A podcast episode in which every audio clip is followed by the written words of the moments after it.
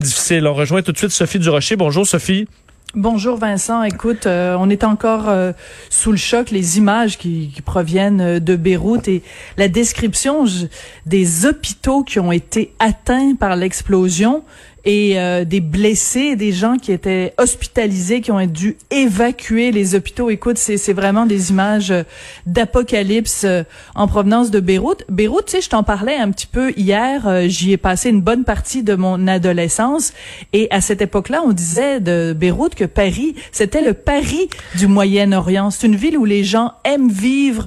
C'est une ville au bord de l'eau, près des montagnes. C'est une ville de gens résilients, oui, mais des gens qui aiment la qui, vraiment qui respire la joie de vivre et de voir ces images apocalyptiques en provenance de Beyrouth, ça, fait vraiment euh, saigner le cœur de, de, beaucoup de gens. Et quand bon un drame arrive dans une ville ou dans une société, souvent les gens bon rapidement veulent veulent reconstruire, euh, bon euh, se, se, retroussent les manches, mais il semble avoir des Libanais qui sont abattus là parce que Absolument. et plusieurs on, viennent de reconstruire, ont déjà eu à reconstruire leur maison en raison de, de, de catastrophes, de la guerre. Et euh, il y en a qui c'est un peu la, goutte de trop, là, à dire, OK, encore une fois, va falloir refaire tout ça. C'est, ça devient plus difficile d'avoir l'énergie pour repartir.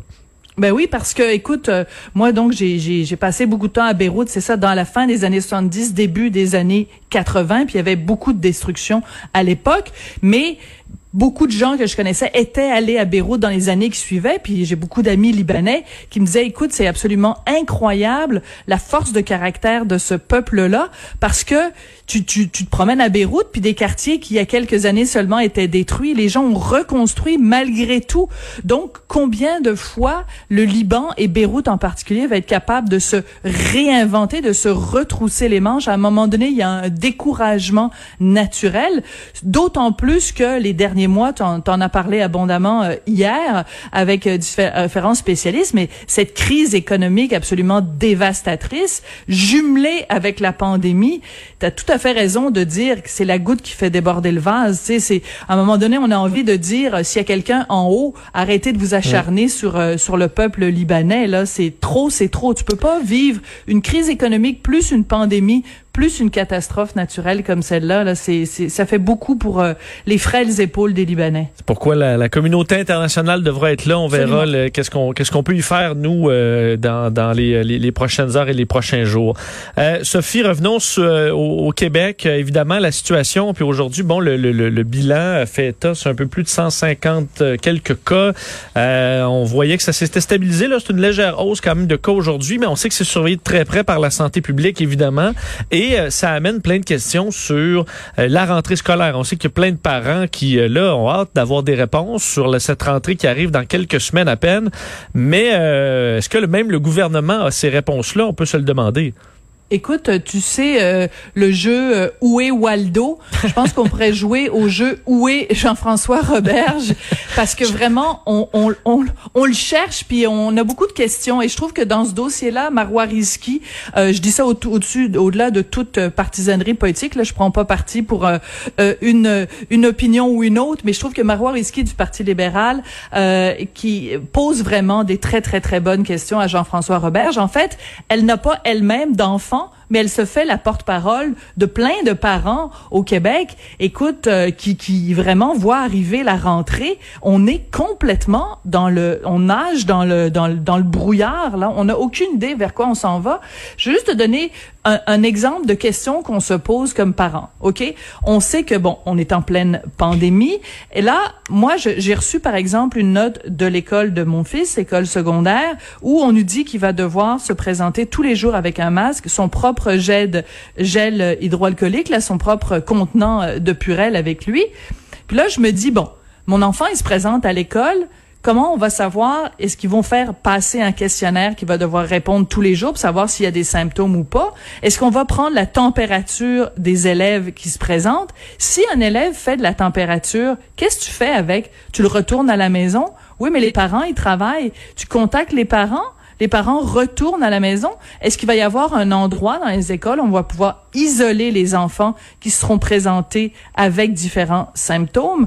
Il y a toute la question des profs suppléants parce qu'on sait que une des raisons pour laquelle il y a eu des temps de problèmes dans les CHSLD, c'est qu'il y avait des travailleurs de la santé qui n'étaient pas assignés et qui il y avait des gens qui se promenaient donc qui étaient contaminés, qui se promenaient d'un endroit à l'autre et qui propageaient en fait le virus.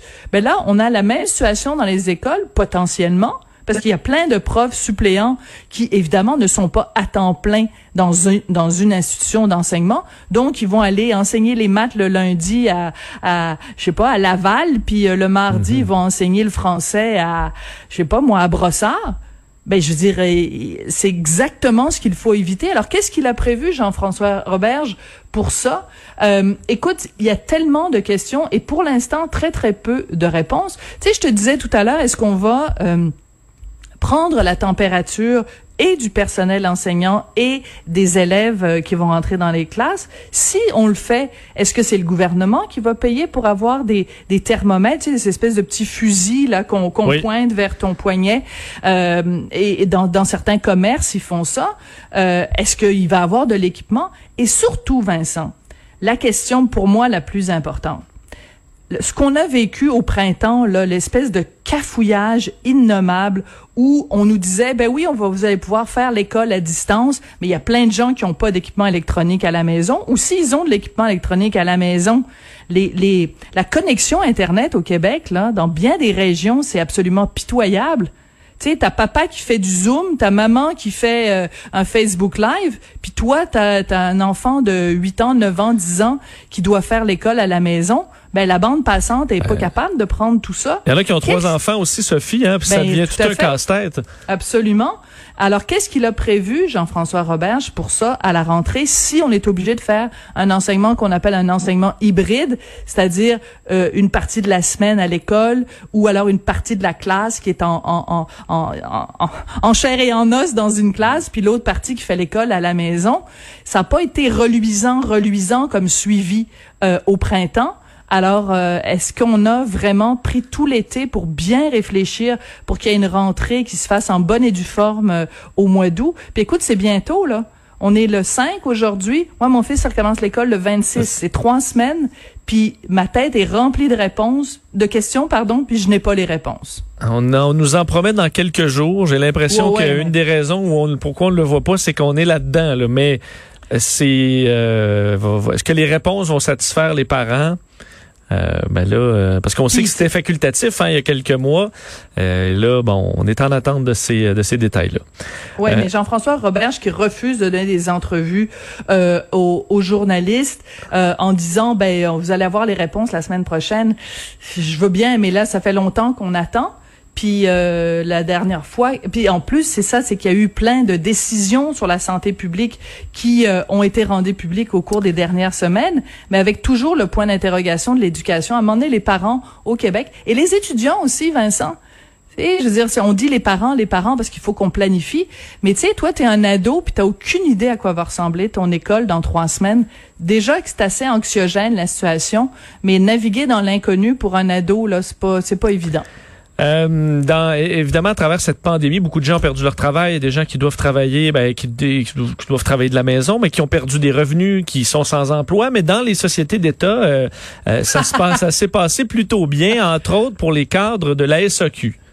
Écoute, c'est absolument hallucinant. C'est nos collègues du journal, euh, Jean-Michel Genois-Gagnon, et euh, qui, a, eu avait accès, donc avec la loi d'accès à l'information, qui a eu accès au, montant, mais absolument faramineux des bonnies de performance. Puis l'expression qu'il utilise, il dit ça coule à flot à la Société des alcools du Québec. Donc il n'y a pas juste du blanc, du rouge et du rosé. Il y a aussi des bonnies qui coulent à flot à la SAQ. Écoute, il y a un principe économique quand même assez simple.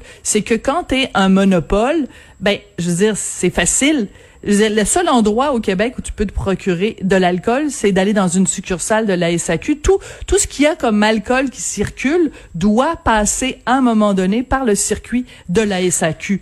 Alors, écoute, quand on nous dit qu'il y a des bonnies de performance, Puis c'est des montants quand même pas pas piqués des verres. On évalue ça comment là, la fluctuation ben dans la consommation des gens? Est-ce que c'est relié à une promotion de la SAQ euh, Moi, j'en doute fortement. Je connais des gens, par exemple, Sophie, qui travaillent chez Coke, donc un géant. Là, ils ont plein de produits. Puis eux là, c'est ok, ben là, il faut mettre là cet, cet emballage là, là sur. Euh, on va aller voir tous les dépanneurs pour essayer que ce soit placé un petit peu comme ça en avant de Pepsi ou en avant d'un concurrent pour là avoir peut-être un, demi pour cent plus de ventes sur ça, sur ça. Puis là, c'est calculé à scène près sur les profits d'un et l'autre. C'est vraiment pas le travail qu'a à faire la SEQ, là.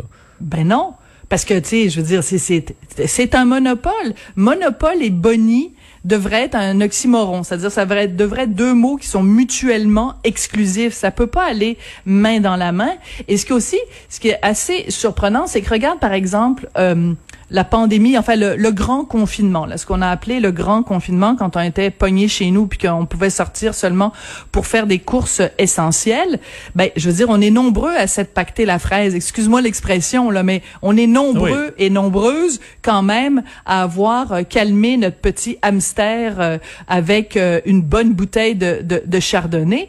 Donc je veux dire, à la fin de l'année, là, c'est très possible que ce soit une année record ou une très très bonne année pour euh, la SAQ. Puis cet été, ben là, on est sorti du décon on est sorti du confinement, on déconfine. Qu'est-ce qu'on fait? On fait des parties. Puis là, encore une fois, l'alcool va couler, va couler à flot. Alors, à la fin de l'année, les gens de la SAQ qui ont strictement rien à jouer comme rôle là-dedans, qui ont simplement regardé la parade passer, mais qui en tirent un bénéfice parce que les gens ont en effet beaucoup consommé de, de, de bouteilles, ils vont avoir de, droit à des bonis Écoute, euh, c'est comme si euh, je te disais, euh, le seul endroit au Québec où tu peux acheter des pommes de terre, c'est chez au magasin de Vincent Dessureau. Il y a aucun autre endroit au Québec. Puis toi, tu as des succursales partout au Québec là. Tu sais, c'est Dessureau patates. c'est le seul endroit où je peux acheter des patates. Oui. Ah, je suis ben, pas obligé de mettre de, l'argent sur mon affichage. Ben, tu sais, je pense que pas mal tout le monde. Hey, Ginette, on va faire des frites. Où est-ce qu'on s'en va? Bon, on va aller chez Dessureau patates je pense qu'à la fin de l'année, tu vas avoir un bon chiffre d'affaires, Vincent. Même si j'écris euh, mon, mon nom de commerce avec une canne de peinture en aérosol. Exactement. Euh, fait que vas-tu te payer un boni à la fin de l'année? Vas-tu te féliciter toi-même en disant, hey Vincent, j'ai fait une sacrée bonne job cette année chez Patate des Sureaux, on a bien fait ça. ben, je le ferai. Ben, avoir le pouvoir, je le ferai. C'est ça. Mais on doit être surveillé par en haut et euh, bon, visiblement, euh, visiblement, c'est pas le cas.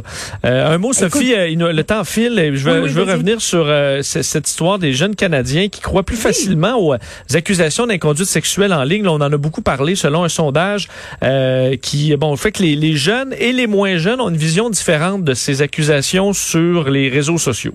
Écoute, c'est vraiment un sondage très très intéressant de Léger euh, qui dit que bon, je vais donner les chiffres. Donc, 52% des gens qui ont répondu disent que ces accusations là en ligne sont non justifiées et que les plaignants ou plaignantes auraient dû amener leur plainte dans le système de justice plutôt que d'aller sur Internet, alors que 48%, donc l'autre partie, disent que les victimes ont bien fait de rendre leur cause publique de cette façon-là. Sauf que quand tu regardes l'âge des gens qui ont répondu, l'appui aux accusations en ligne est à 67% chez les gens qui ont 18 et 34 ans, alors que pour les gens qui ont 55 ans et plus, c'est exactement le contraire.